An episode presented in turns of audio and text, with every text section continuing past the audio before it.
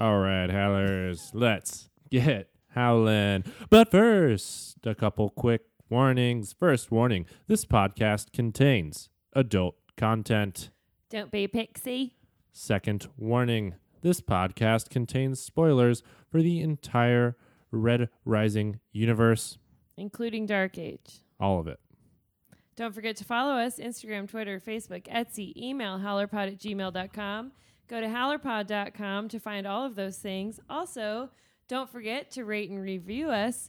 Otherwise, we will publicly shame you in front of a bunch of senators Wow, for your poor choices. that sounds bad. Not as murdery as normal, but we'll do it.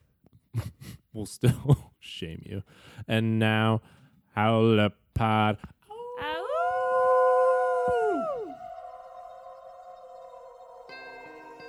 You look like a bloody Saint plowed an angel and out you popped. I look like a deranged fucking mutant that eats babies.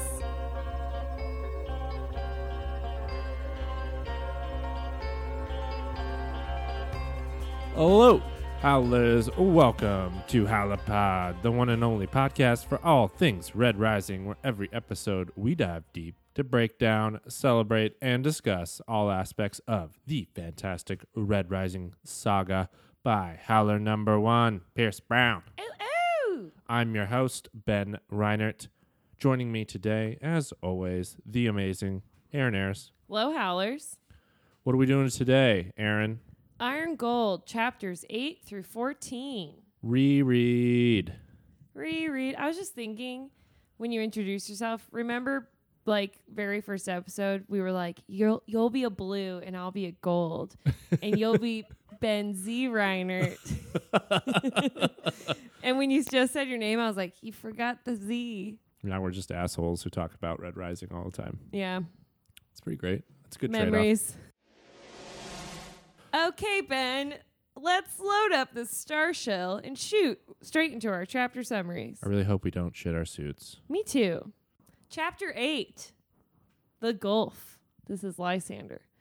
Lysander wakes on the Archimedes. He is with Cassius. Woo! Ben, he's with Cassius. And uh, he's also with the blue pilot Pytha. They have been together for the last 10 years uh, since Lysander's grandmother's death. Remember that when she got like her gut poked like a pin cushion? A little bit more than poked. Kind of like poked and ripped. It was great. They've been patrolling the fringes of civilization on their honorable path to, quote, protect the people, to protect those who cannot protect themselves. The Archimedes right now is on its way to answer a distress call from the ship the Vindabona. Cassius and Lysander sneak on board and find that there's been a massacre by the dreaded Ascomanni. And this is the ah. obsidian man eaters, not the freaky space aliens of Fa. yeah, these guys are a little different. They're like similar, but like not. They're new to the outer space world. I bet the Ascomanni would try to eat Fa. These guys. The obsidian man eaters. Hard to say. Hard to say. While rescuing some of the surviving crew, Lysander learns there's a gold on board. Against Cassius's orders, Lysander goes off on his own to find the gold. Wow, Lysander. Well done, you pixie What bitch. would Lorn do? what would Lauren do? Not be an idiot. we know that. Chapter 9 The Passenger. This is also Lysander chapter. Lysander finds the gold lady hanging from a wire net in a room. He bypasses a bunch of low colors to save the gold, who turns out to be a young woman. She punches the pixie bitch Lysander and takes his razor. Unable to free the low colors without his razor, Lysander runs for it when the Ascomanni come to get him. He and the gold woman make it off the ship just before they're like fucked up by a horde of obsidians. With the warble. yep. War warble. she uh, has a bad gut cut and passes out from all the stems Lysander gave her earlier. He takes her to the infirmary and discovers that she has scars all over her body, include including one very important scar. It's on her right cheek. It's a scar of a peerless. Oh shit. Oh shit! Chapter 10 Liberty Eternal. Darrow is at his Senate petition hearing in the Forum. He, along with Daxo, present their formal request to draft 20 million new troops, some new ships, and taxes to fund this war effort. Publius, bleh, Publius. Publius is like, yeah, let's do that. Let's do what Darrow wants to do. And then Dancer gets up and he throws down on this speech that aims to wreck Darrow's reputation and take away all of his military power. At the end, he brings in Julia A. Bologna, his Boo. bitch, as a witness, testifying that the ass lord, I mean Ash Lord, sent emissaries to request an armistice, and she says Darrow replied with an iron rain. Still gets me every time Dancer does this. You're like, dude, whose team are you on? Yeah, I'm just like, you really, bro. Julia? Bologna, really? yeah. He hates golds. Man, it's tough every time. All right, that takes us to uh, chapter 11 Servant of the People. Darrow defends his actions, saying that the Ash Lord never wanted peace. He saw it as a ruse, because the Ash Lord is a fucking moonburner and can't be trusted. Duh. Dancer says, How can we trust Darrow with our armies and power when he didn't tell us about these em- emissaries? Then Publius is like, oh wait, I agree with Dancer now because he he sucks. Wulfgar escorts Darrow out of the forum. Sevro is like, who do we call? Not the Ghostbusters. Darrow says, no, Sevro. Summon the Howlers. Put- Summon Puts the on his howlers. sunglasses. Yeah. that was a meme throwback. Chapter 12 Sling Blades. Lyria runs from the people who just killed her brother. She gets to her home and gets her sister to take the kids and GTFO. Lyria then must say goodbye to her dad, and it's really freaking sad. Thanks a lot, Pierce. I definitely cried this morning while I was trying to put on my makeup. That's tough. Whew. Bad time to listen to that chapter. Lyria then goes to get her blind nephew, Liam, from the infirmary. She carries him away, running from the Red Hand bastards the entire way. She and Liam make it to a dump site and hide there under all the shit and garbage while the Red Hand searches for the Gammas. Chapter 13, first the screams. So the the red hand sets the dump site on fire. Lyria flees from the flames of the dump site towards the river, where she and some other red escapees are trying to make it to the boat so they can float down the river away from the red hand. She then realizes it's a trap set by the red hand. They use the fire to flush out the reds in the dump site, and they're waiting on the other side with sling blades and guns to kill everybody. They then start doing exactly that. Leary ducks away and protects Liam, pretty much gives up to die. Uh, but then she sees some streaking stars across the night skies. It's the Republic! A gold and blue fox armor slams down next to the river and starts dealing some serious death to those red hand a-holes. The surviving Reds hide in the reeds while the Republic and the Red Hand fight it out. The gold that saved them streaks past again, but is shot out of the air and falls into the river, sinking to the bottom. Lyria snaps into action, dives down, ties a rope around his leg, and she and the other Reds pull him out. They open his helmet and think he is drowned, but as Lyria leans in to check, he spasms back to life as more Republic ships arrive. Guess who it is? I think it's Kavax. I'm pretty sure that when he streaks around, jelly beans like fly out of his grav boots and rain down on all the people waiting. He's like, where did these jelly beans come from? First of all, Magic! he spits up water. Magic.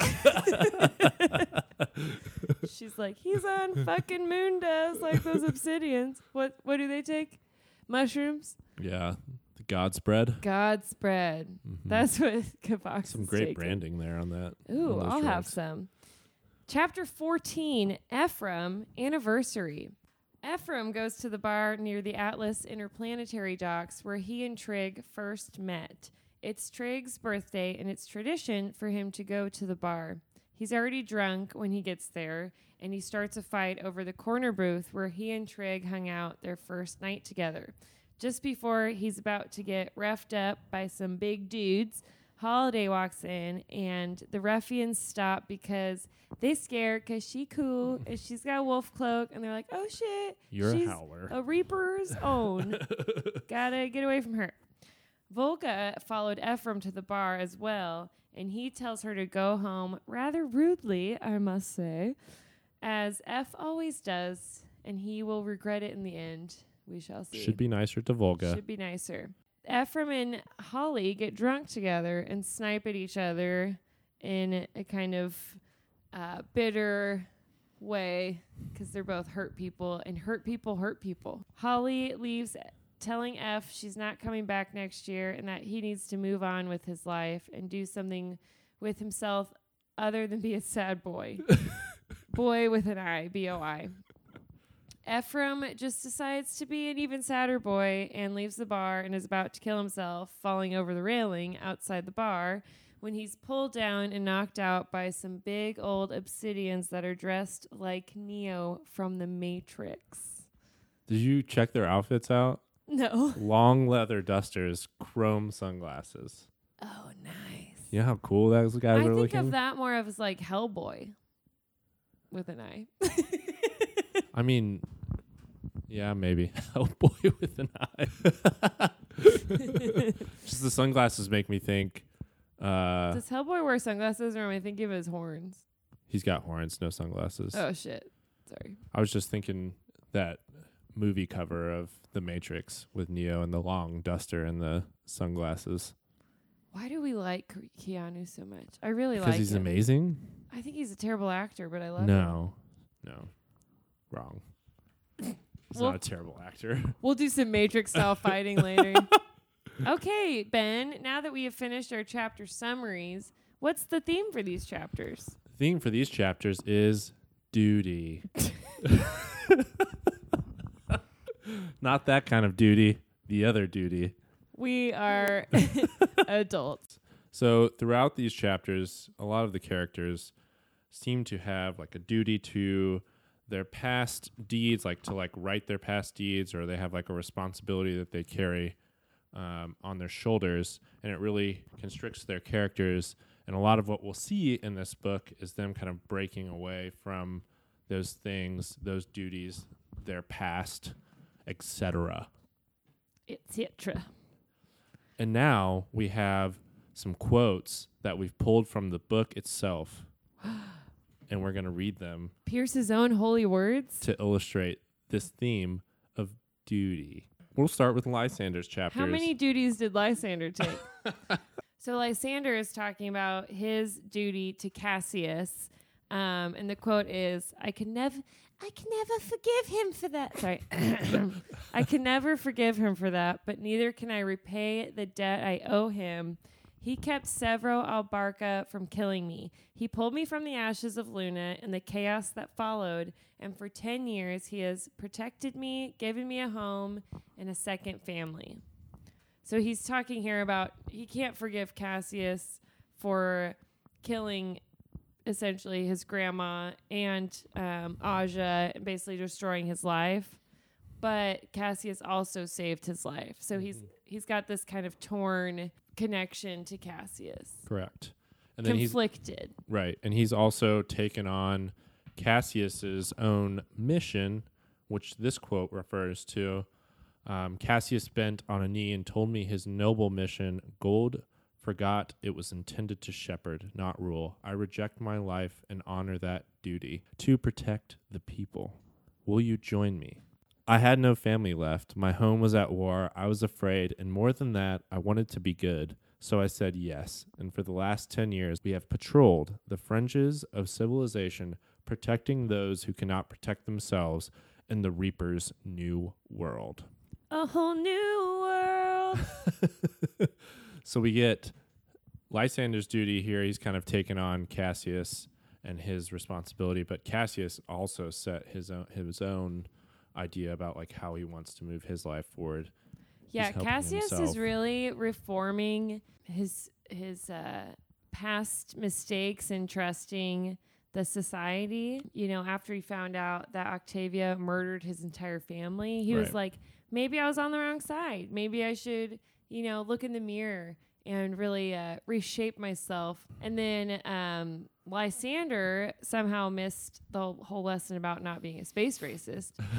but other than that, he he sees that Cassius is honorable, and he's trying to uh, be honorable, not just like Cassius, but also like his grandpa. It's interesting how Cassius is dealing with that though, because this next quote will kind of illustrate his struggle with that idea. Like he's trying to make up for his past fuck ups and his past deeds, but he still has a lot of pain and a lot of regret and probably self hate around that entire situation. And he's still sore on Mustang. Yeah, you can yeah, you can kind of see it here when Lysander says Cassius lets his helmet retract and winks at me. His face is harder than when we first met, but every now and again there's that twinkle in his eyes, like a light inside a far off tent, making you feel warm even though you're still outside. I'm warm right now. Do you need to take a walk? and I am outside. He thinks I don't see how wounded he is, how I'm a replacement for the brother Darrow of Lycos took from him in the Institute. Sometimes he looks at me and I know he sees Julian. I was thinking about this during these chapters that Lysander is also kind of a replacement for what Darrow was early in the Institute for Right. Cassius. And then Alexander is kind of that for Darrow. Oh, that's a good comparison. Yeah. for Alexander's like the replacement of Cassius. So Yeah. they, they kind of both are filling these holes that they've left in each other's lives. And know. now in Dark Age, they just get to fill each other's holes. Jesus Christ. I did not mean to set you up like that. That's the best joke I've ever made in my entire life. I set you up. You're welcome. so, uh, so Darrow, of course, has a lot of duties. He's pulled in a hundred different directions, but it's Mhm. mostly he's pulled by finishing Eo's war, basically, and um, he thinks if he finally finishes the war, he'll have peace mm-hmm. but then he also has a duty to a lot of other people. So, and during Darrow's speech to the Senate, this is about his duty to the war. Darrow says, For the sake of our brothers and sisters on Venus and Mercury, for the sake of the souls we have unchained, for the sake of our children, give me the tools and I will finish this war once and for all. Mm-hmm. And the next quote we have is Mustang responding to Dancer. Dancer starting to push back on this idea that they need to finish the war. He's kind of asking up like at what cost and why aren't we helping the places that we've already freed? And, and, Dancer uh, clearly like cares more for Mars than the other planets. Mustang says we have a solemn duty to rid the worlds of the stain of slavery. Your own words, Senator. And then later on, him and Darrow are kind of going back and forth, and Darrow responds to something that Dancer says with, "You think I want war? I loathe it. It's stolen my friends, my family. It takes me away from my wife, from my child. If there was, if there were another path, I would take it. But there is no path around this war. The only way is through." as Darrow does best. He's the bull in the china shop. That's true. yep. But we can see like all of this duty that Darrow feels is just kind of wrapped up in that last In that quote there. right. Yeah. Like he has a duty to his family, but he feels like he can't have that time with them because he'll never be left alone. Like he was saying in our last pod, you know, if they were to go away or whatever, they would just have to be guarded all the time and the war would come to them no matter what. And here we see that he wants that and he feels like I have a duty to them, but I can't be the father until I've rid myself of this war. And so he's like, just give me the men. Let's fucking do this. Let's crush them. Just do it. Have you seen that video, Shia LaBeouf? Oh, yeah, yeah. yeah. Just do it. Yes, where he's like with the green screen. Don't And let he- your dreams be dreams. It's a great video. Sometimes I watch it in the morning. That's probably good. That's nice and motivational, huh? Next up, our favorite, Lyria. She's got a few duties at this point. One being her her family. Yeah, she just feels like really strongly that she's got to protect her family at this point. Right. Yeah. And uh, she's torn between different members of the family. Of course, there's a heartbreaking scene with her and her dad who finally has like clarity in his eyes and is seeing her for the first time Poor in Da. years. Da. Poor Da. Dude, it's terrible. That was fucking rough. I I like I think I hate this chapter so much because that's like the saddest thing. That's sadder than EO dying. It was bad. I'm sorry. It I, is. I immediately felt bad for making fun of Lyria on the last pod. well, it's just like uh, the way Pierce writes it. You're you're just like right there with her, and Yeah. you're like, I can't leave this crippled man here to like just get massacred. And and there's also the fear that like they won't kill him, and he'll just like be in there. It's terrible. Everything about it's terrible. Um, so the quote for Lyria is leaving him behind is like tearing a part of my body away. My eyes sting with tears, but the cold clarity fills me. I have to get Liam. Yep. And we see this kind of in her upcoming chapters how this duty and like her her responsibility for her family really is what propels her forward from here on out. Like cuz you know the next time we see Lyria she's basically going to find her entire family murdered and then she's only got Liam left. And everything that she does from that point forward is to protect him. She goes up to Kavax and all that stuff. So this is kind of right now is where that seed gets planted and where previously she's held down by this refugee camp and by being tied with her family she didn't really wasn't really doing anything now she's kind of been freed from that and has this responsibility to protect what's left of her family because she's the only one that can do it And then another thing with Lyria that we start to see in these chapters is that um, even though she has a lot of bitterness and she complains a lot, she's also a woman of action. So, Mhm. like, she wants to go out to see what's going on instead of her brother. right And then she's the one who saves um, the Telemanus from the river because, like, she's the first one to be like, hey, we got to do this. And then she steps up and gets it done. right they were all going to just let him drown Well, yeah. And they're just like in shock and they. You need someone to like make the first move. i do admire that about her Yeah. So Yeah. we start seeing this now, and then of course we see it more and more as she uh, becomes a better fighter. Figmentum. the next uh, quotes that we have are from old Mr. Ephraim, sad boy himself. I love Sad Boy Ephraim. I know he's such a sad, bitter boy. I love him. I think we would be friends. I think like I think I'm cool like Sevro and stuff, but in reality, I bet Ephraim and I would get along. oh hell best. yeah, I'd love to hang out with Ephraim. You see how loaded he's getting all the time. he could definitely outdrink me. That's for sure.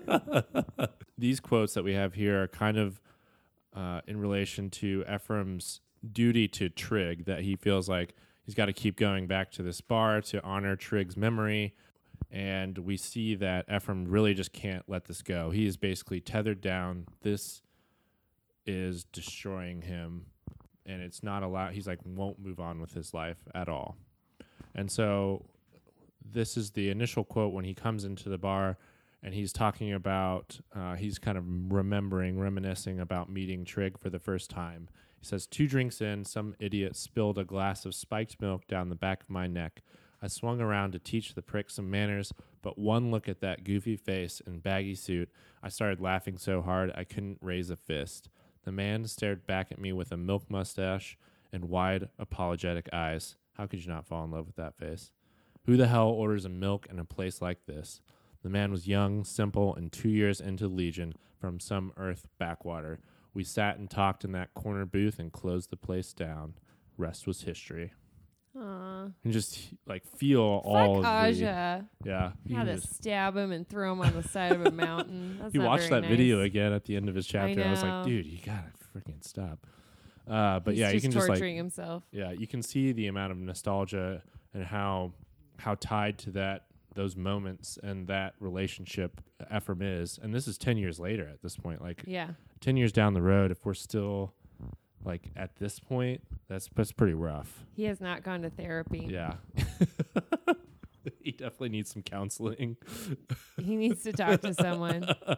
And then uh, not only is Ephraim tied to um, this memory and uh, coming back to this bar uh, because of Trig, but so is Trig's sister, Holiday, Mm-hmm. the bulldog herself. What what does he call her? A cement block or something? Yep.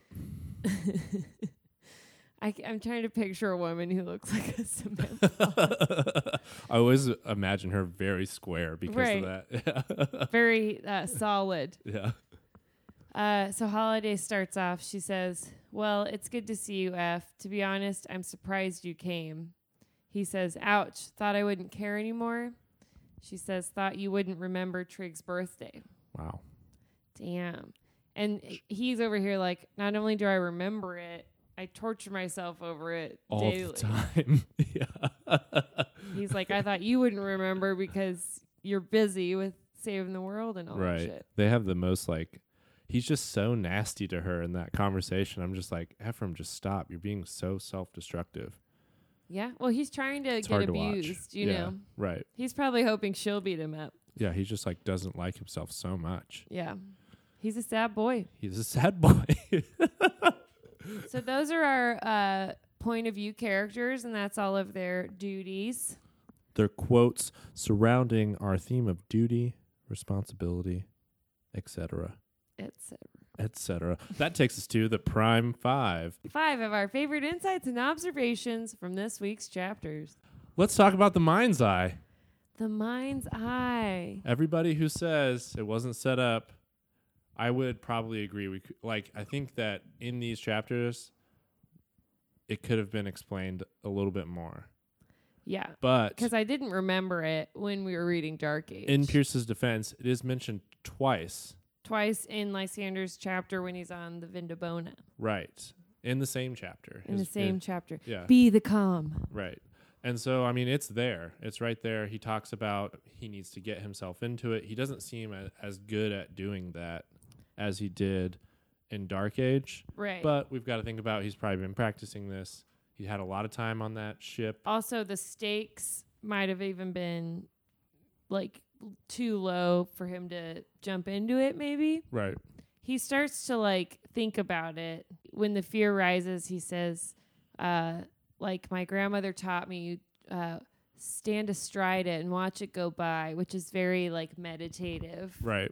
Yeah. The river of fear or whatever. He's like, Uh-huh. if you try to fight it, you'll be taken away by the current. You have to stand next to it, feel it flow. be the calm Right. i'm gonna keep saying that Yeah. it was actually like great advice for Right. like a fear situation, you know? no it's if if you ever have tried meditation they say like you know watch your thoughts go by don't fight them Right. just stand there and watch them go by and i was like that's what he's doing with his fear Right. So I think for the people that were complaining about that, me I, I hear you. I think that your complaint is valid. That if we would have maybe seen like within these chapters him slipping into the mind's eye or like, Like being better at fighting. in Dark Age, I, I don't still don't think he's bad at fighting. I don't know where we're getting that, but he uh, let Seraphina kick his ass. she he, for, he didn't know she was peerless. She thought he thought that she was like wounded and you know But he gave her three stems. Sure, and he and right, and he's also kind of naive at that point too. He even does say, "Whoa, that's probably dangerous." Not and he's because like the fact that she can take all that Exactly. means she's built up a tolerance. right. He's like, "Oh fuck." so I mean, he's smart enough to recognize that, but I just think that at this point he's naive still. Um, but he does say like in those chapters too that he's killed Ascomanni not by himself, but he has killed an Askamani before. He obviously survived this situation. I don't think Lysander's a bad fighter, although we do get a point where Cassius is like, "Hey man, you're really small." He's like, "You're real skinny." Right. And, and uh, that brings us to Prime 5 Part 2, where we talk about Cassius. Ben, let's talk about Cassius. I just love having him back. Me, I do too. Oh I, my I did miss gosh, him. it's so great. I'm like, like, this is why I love these chapters so much. Is because we get some Cassius banter. first of all, can we talk about Cassius with a beard? You know I love a man with a beard. Wow, No dimple chin though. Can we get because there's a beard. can we get Palace illustration to To draw do Cassius beard, Cassius with a beard? like uh, kind of raggedy ship Cassius, but s he's Yes. still buff. Because uh, Lysander calls him muscly creature, and yeah. I'm like, "Ooh, it. are we flirting?" I'm totally here for that.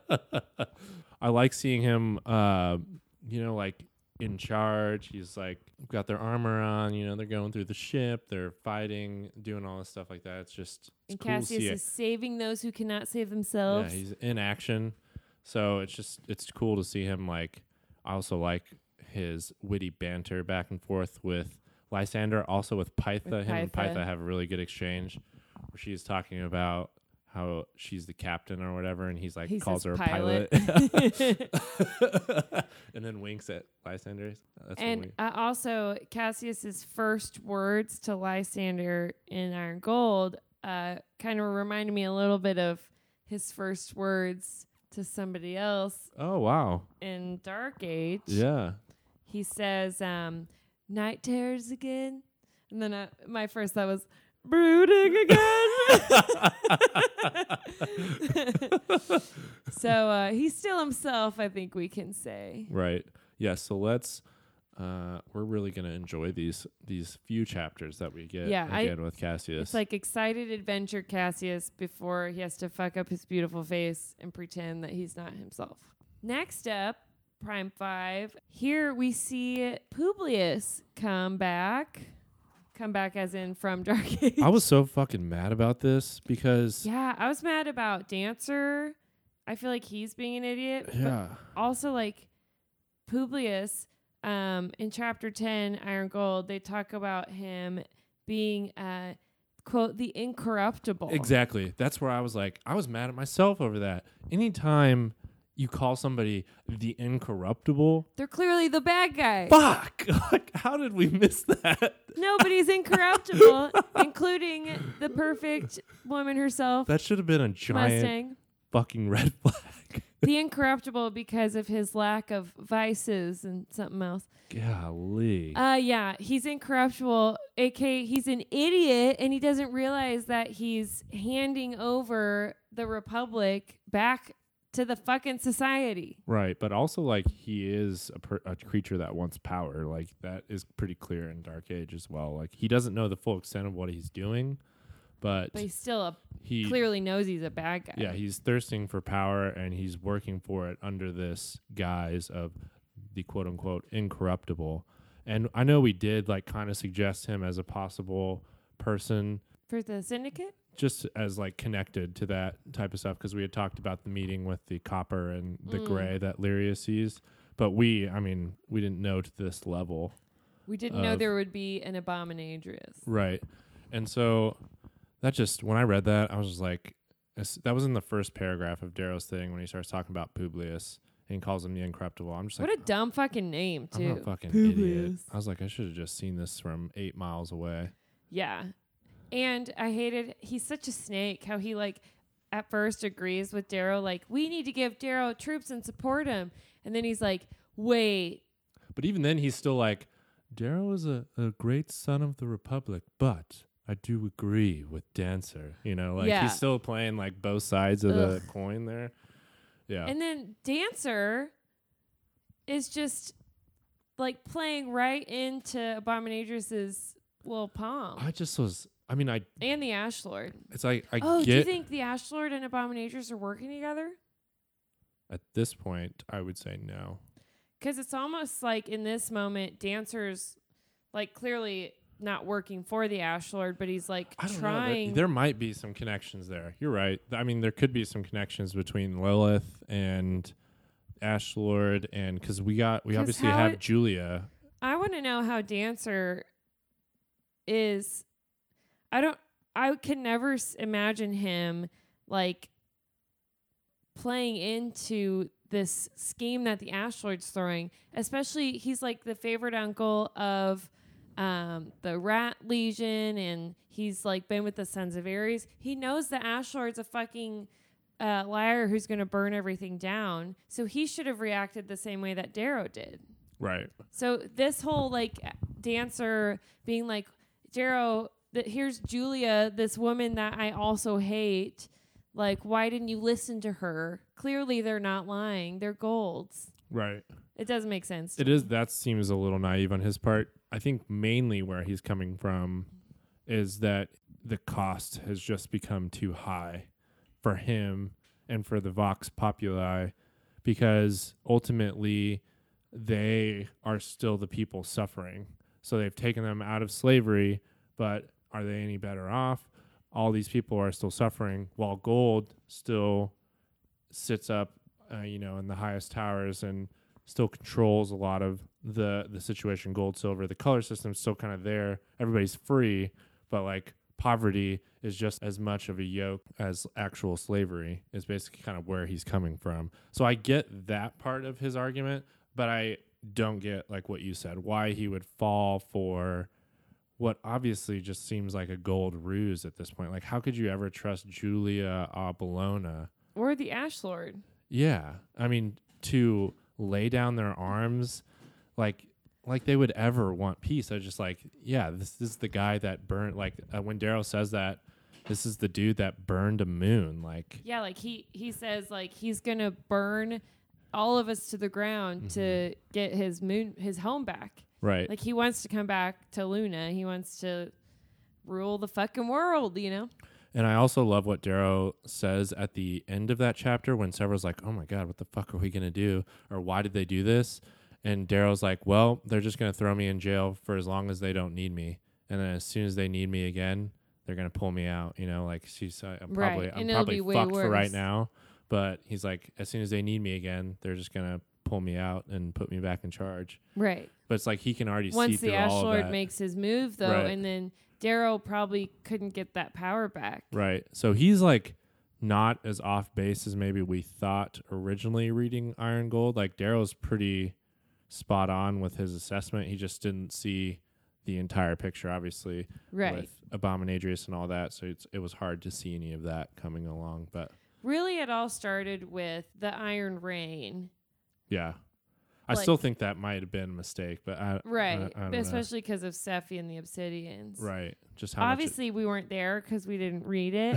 Going back and looking, you see that Darrow was probably even played by the Ash Lord and provoked into an Iron Rain, and the Ash Lord probably wanted all of that to happen. I think that's a really good point.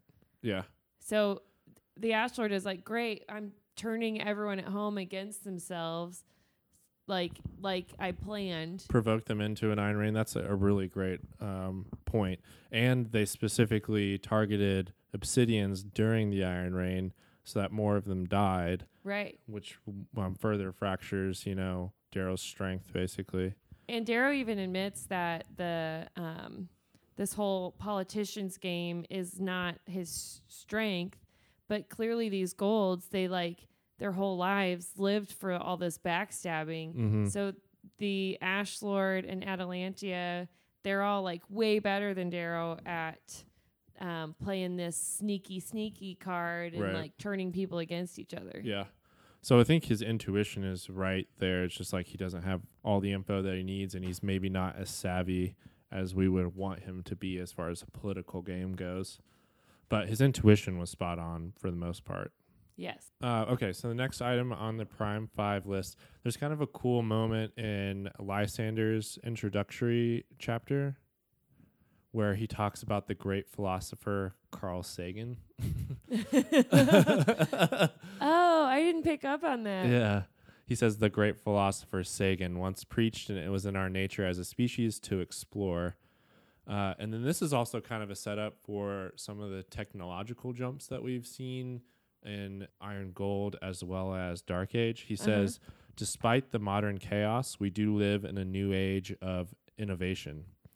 Perhaps, so it's just one line. It might be kind of a throwaway line, but like that is showing us that like there's still a lot of innovation in the solar system going on. So these kind of new souped up ships that we're seeing, that can be a little bit of a setup for that. Uh, but he just talks about how Carl Sagan says basically within Does he say Carl or, just he just says the great philosopher Sagan. Yeah. Once preached it was in our nature as a species to explore. And then he says, perhaps some brilliant boy or girl is yet to take their first step will one day make an engine to carry us faster than the speed of light beyond our single star, beyond the stain of man. He talks about how he he wants to like explore the solar system and go see nebulas and stuff. And I thought, that, oh, that would be kind of a cool life for Lysander. Too bad he turned into a real Space racist. space racist pixie. But I Too thought that was just an interesting that is interesting. throw in there from Pierce. Thanks, Pierce. Mm-hmm. Thanks also Carl Sagan. Yeah, shout out Carl Sagan, Cosmos. um, that brings us to our last prime five, talking about Trigg. The the milk was definitely spiked. Is this the part where I get to say "I told you so"? Yes. Or okay, Mm-hmm. Are you gonna say it? I told you so. the milk was spiked. also, uh, along with this, I wanted to talk about how Holiday is definitely not the snitch, and Ben is wrong. So while I gave while I gave you one saying you were right, I also want to point out that you're wrong. I saw what you wrote here. Go ahead and make your point. I do have a counterpoint to make. and I'm gonna throw it under the rug and stomp on it. so I said, if Holiday is the syndicate queen snitch, then why does she have a quote look of fear flash over her face when she sees that they've tried uh, to house arrest Darrow when she sees it on her data pad as she's leaving the bar? Mm-hmm. I think it's because she knows what Darrow will do and she's afraid for him and for Mustang. And if she was the one who leaked the info about the emissaries, then she wouldn't be surprised and have a look of fear come over her by this news. And she wouldn't be getting drunk in a bar with Ephraim knowing that this um, was what was about to happen if she was the snitch. I see your point. So she didn't know anything was going to go down because she just thought Darrow's asking for more troops. She didn't realize they knew anything about emissaries. Okay, I disagree with what you're saying. Flashed across the data pad. What do you think it said? Okay, so if we look at the timing of this, But you don't know when the timing is. No, you don't. we do actually. It says What's it say? because Holiday was at the Triumph the day before. Right, So this is the next day. So this is the day of Darrow's hearing, right. right? Darrow's petition for more troops, not Correct. his hearing. Yeah, whatever his trial or whatever, where Dancer makes a thing, Right. And they walk out, and what does Darrow say at, when he walks out? Summon the howlers. That's what's on her data pad. She's just been summoned by Darrow and Sevro to come to the tower because the next scene But why is it? in A, is th- with Darrow and them at the tower. so my point though is she ha- she has fear run across her face because she's just been summoned by the person that she betrayed. She did not. no, I'm saying if she betrayed him to Dancer, Mm-hmm. she would have known all this shit was going down with Dancer. So, So she wouldn't be like surprised. I don't think she was surprised. She was scared. I don't think that she would have that reaction if she knew anything if if she thought anything other than what Darrow getting more troops was going on. If she was the traitor and had given information away to Dancer and then had just been summoned to a howler meeting If she gave where if she she gets called out for betraying information, she would be scared before she goes to that meeting. no, Yes. I don't think that if she told Dancer, she wouldn't have gone to a bar to drink with Ephraim. She would have like stayed at the forum if she thought all that was going down. That's a long running tradition between friends. It's her brother. I would agree that and she she, would drank go. like a whole bottle of whiskey. She's fucking drunk because she just, just she just you know uh, betrayed the republic. You don't even believe it. you're like scratching your face and shit because you're nervous. Because you have a flash of fear because you're lying. I think it's a pretty good theory. Still stands in my opinion. I think that you are the traitor. I can't wait for this this I told you so to come around. It never will. we shall see, my friend. Does anyone else think that Holiday is the snitch? Because snitches get stitches, and I'll cut you if you think it's Holiday. All right, now that we have uh, stated our prime five, we have to name our primus of the week. This is our one character who conquered our proctors of plot and rose above the rest. Our primus of the week is Dancer. man, fuck this guy though. Not big dancer fans at the moment. You know what? This wouldn't happen if Uncle Nero was still around. I'm still sad he's dead though. Uncle Nero would would slap Dancer in the face. Right. Uh, the reason we picked Dancer is because he's kind of really the only person that gets his way in this entire set of chapters, right? Yeah, like Lyria's family gets murdered. Darrow gets like torn up. Yeah. Uh, Lysander gets beat up by a girl. Ephraim tries to kill himself. and we didn't want to name Julia Bologna the Ew. the winner. She didn't win shit. we could have given it to Cassius just for coming back. Just But- for like being But then everybody would be like, Ben loves Cassius. Also, we couldn't give it to Volga because Ephraim yelled at her Right. and made her skulk away, and he's a meanie. And uh, we also have a secret Primus, and that's Abominadrius because he's in the background here just Puppet pu- fingers. puppeteering.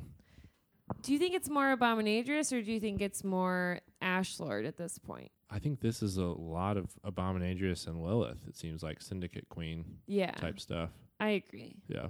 Even though the Ashlord sent the emissaries, I think that Abominadrius. There's got to be some kind of connection between the two. Abominadrius is the one who like told Dancer about the emissaries. Seems like oh, I don't know about that. We know how Adrius. That was Holiday. You are so annoying. you know how Adrius always had um, not only spies everywhere, but he like he literally Yeah, controlled got the, the, patch of bells media. or whatever. But when no normal Ad- Adrius, Oh, yeah. He like controlled the media. Mm, mm-hmm, Like mhm. He had all all that on lock. right. Yeah, he's good at the messaging. Like maybe Abominadrius has that same type of power. Right. He's definitely in the background pulling some strings here, which is just wild that we are in Because the he's ten. we're in the first 14 chapters of Iron Gold and we've already got strings being pulled by Abominadrius who shows up in the middle of Dark Age. Right. And also we have Ascomanni appearing. It's just it's all it's all set up. Gosh, Spa- guy, this writer guy, this Pierce Brown, I'll tell you what, Who? Uh Pierce Brown? he's pretty good. Space aliens. Well, oh yeah. So we were talking about are these space aliens the same space aliens? And we were thinking these space aliens are not the Fa. There's two different categories of like Ascomanni. So right. Like, these are like the ones who still need ships and can't just float around in space. right. Well, Lysander talks about that. He talks about the legends of the Ascomanni out in kind of deep space, Pluto, Neptune, whatever, that went out there long ago after the Dark Revolt. He Right. said those guys were just rumors. And that's who Volsung Fa is leading. That's Right. that group. And we haven't seen them yet. the obsidians that Lysander and Cassius run into are obsidians that were freed in the last, you know, 10 years during the revolt here. Um, they were freed from the ice. They just didn't really fit in society. They've kind of gone out into their ships and brought the ice to the Kuiper Belt, which is Well, kind of like also these aren't these the the asteroids guys and stuff. who like bite Darrow's cheek and shit when they're still with Ragnar Yeah. in that down ship? Oh, I mean, they could be. I think it's just a, it's it's just like they like want to eat the gold s- so that they can be gods. Right. I don't think it's like specifically those obsidians. I think it's just any kind of like obsidians because he talks about how these obsidians are from Earth. They have like Earth accents. Oh, Um, yeah, so these obsidians are just kind of obsidians that didn't fit into current society that have gone out and made like use their culture, gone out in space and just are wrecking shit because they don't give a fuck. they do not. That's my scientific opinion on that one. My scientific uh, opinion about space aliens. Carl Sagan would be impressed.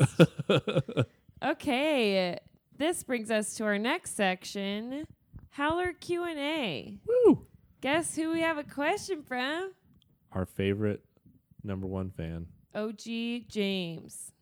At Copeland seven six seven three. What's up, James? What up, This- James Copeland? This is a really cool question, actually. Go for it.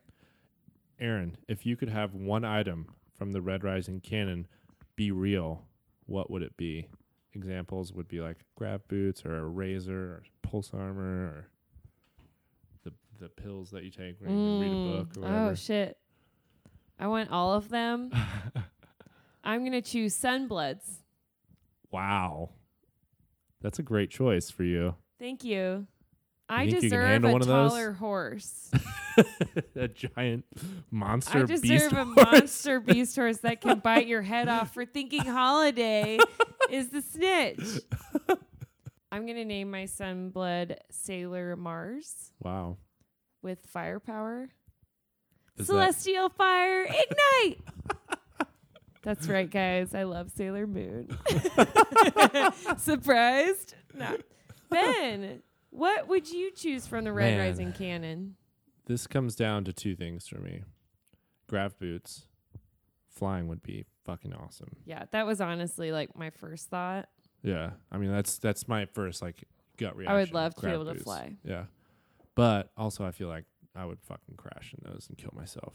And you'd get bugs in your mouth if you didn't have the right suit on. All around and probably just could not handle that. Also, like, don't you think the military would shoot you down? So I do really like this idea of these pills that you can take. oh, I thought you were talking about the mushroom. the God spread. No, I can find that. I was like, Earth Ben, your right now. mom's listening. I do like these pills that Darrow's taking when he's studying for the institute. yes, Or you can the just, like, download. Yeah. Is that wasn't he like taking like a, a pill and like then yeah, and listening he to wakes books up at night? knowing uh, 700 years of history. So that's kind of where I'm at. I want to be smarter than everyone, mm, mm-hmm. and So you want to be more of a dick. Do you know what your brains will get you? Eaten by my sun blood. So that's where I'm going to go with this. I definitely would cut my hand off with a razor. yeah, I'm not trust. I can't even. I played dodgeball yesterday. I can't even catch a dodgeball.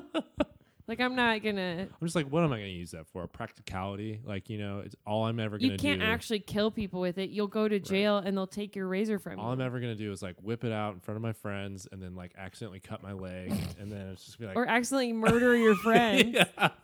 You'll you'll be the one like chopping tops of beers off in those slow mo videos, you know, where you get the cap off. right, and then somebody freezes, and then it's like slowly like a line of blood, like No, have you seen Ghost Ship? and they slowly their body yeah, slide like slides half. off. then I've cut my friend in half. It's gonna be a terrible night. This sounds like a great thing that we should never do So I'm gonna go synthetic pills to make you smarter. with. Thanks, boot- James. yeah. Did James say what he would choose? He did not, Wow. but if anybody would like to write in, We would like to know what you would like to keep. we can definitely talk about that on a pod in the future. Do you know what I would like to not keep from What's the that? Red Rising universe? Abominatrix. A fucking spaceship Can would I be change? pretty cool too. can too. I change my answer? Sure. I want a parasite in my brain. oh dang, the parasite. That's a good call. Then you always have a friend to talk to. That's true. Can I have that and a And you have great spatial awareness. And if people sneak up on you, you know it. no, I still like the Man. sunblood. Now I'm thinking I want like just like a spaceship. Why didn't we choose spaceships? We're so stupid. hey, guess what? Nobody has spaceships. Right. Dang. Well, that's not true. This is a great question, but not. James. well, I want a spaceship that can get me all the way out to the rim in like four weeks. I know. We don't have we those just yet. flying all around. Man. all right. We'll we'll we'll keep chewing on that one. Okay. All right, Aaron. You know what it's time for. What are we into this week? I'm gonna go first. Okay. I'm like a little boy now, and I just watch YouTube all the time. I don't know what's happened to my me and my life, but like I like still do not watch YouTube. I just watch YouTube all, all the time now. What do you watch on YouTube? I'm about to talk about something. I have the YouTube app on my Apple TV, and it's the first thing I do. Like, if I'm going to watch TV, I turn on my Apple TV, and then I go straight to YouTube because I'm a, a teenager, apparently. I don't know what's wrong with me. Anyway, there's these great videos that I just watched like 18 of them on Sunday. They're from Epicurious Okay. and they're these sweet food videos like they'll do like pizza four ways is what it's called And what it is is they'll do like a level one chef, so like uh, an at home, just like n- not very good chef. They'll do like a level two chef, which is still kind of like uh, at home chef, but like experienced. And then they'll do like a level three chef, which is like a professional chef. They'll all make the same thing, like pizza or something. And then they have a food scientist like break down them making these things. And they explain like what the higher level chefs do to like make their food taste better or like a mistake that the level one chef makes and they're all like these four or five minute videos and they're really interesting and it's because these people like really enjoy cooking and then you get to see the actual kind of food science around why something tastes better and then they t- explain like how stuff works like in the food process so like when you add an, a certain ingredient like what it does to make the food better and it's really cool. So it's kind of like science plus making food, and they're great videos. And I love at the end of every video they have all three chef chefs try what they make, and they all go, hmm, really good. it's like you get like three levels. Like I just watched one on fried chicken, and one lady made like chicken tenders. She was like the level one. Then one lady made like buttermilk fried chicken, fried chicken, and then like professional chef make this like super fancy, amazing fried chicken, and they all took and they all just made the chicken, and they were like, hmm, good, this is really good. I have an important question. Uh-huh. Are you going to take this knowledge and actually cook food? Yes, like the the food science stuff, especially, you can kind of apply to your own cooking because it uh, really breaks it down and explains like why the why behind some certain cooking techniques, which is really interesting. And you're like, oh, I can do that, or like adding this ingredient, why you should cook something at, at this temperature and that type of thing. And it's it's great. I would just check it out. Cool. Epicurious. You can they have all kinds of different ones like tacos, lasagna, fried chicken, and they're just I need level one. I need level zero. I uh, often watch food stuff because I am a fat kid trapped inside like a regular man's body, and I was like, please don't call yourself athletic or something. just